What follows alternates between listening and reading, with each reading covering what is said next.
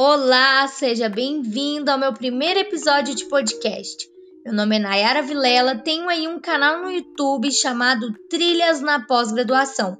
Vai lá, se inscreve, curte, compartilha, faça isso agora. Entre na plataforma e faça isso para que você possa ir acompanhar todos os vídeos que posto lá no canal do YouTube Trilhas na Pós-Graduação.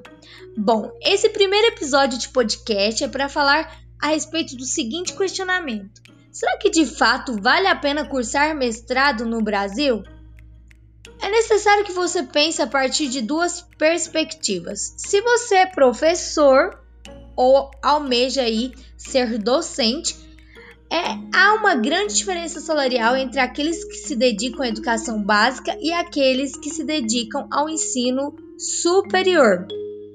O salário do professor universitário há aí um plano de carreira e aqueles que são mestres e doutores são melhor remunerados do que aqueles que estão na educação básica. Na verdade, nem se equipara, né? Nem se compara um salário com o outro. E se você está em uma empresa e deseja fazer um curso de mestrado, é necessário que você verifique aí algo de melhoria na sua atuação profissional e principalmente salarial. É algo bem desafiador cursar mestrado. Isso porque são dois anos, é algo bem rápido e são muitas atividades, dentre elas a escrita de uma dissertação.